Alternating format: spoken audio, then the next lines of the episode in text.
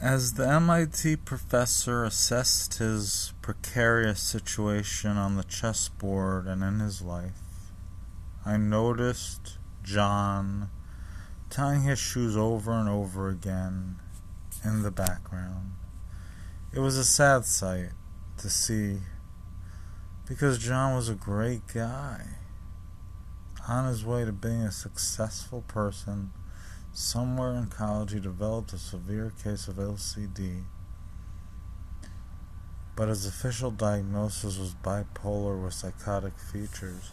Tragically, he might very well be the nicest man I've ever met. We had in depth talks about how his suicide attempt damaged a part of his brain and he cannot escape the endless fires, as he calls them, all along the floor as he carefully steps across the hall.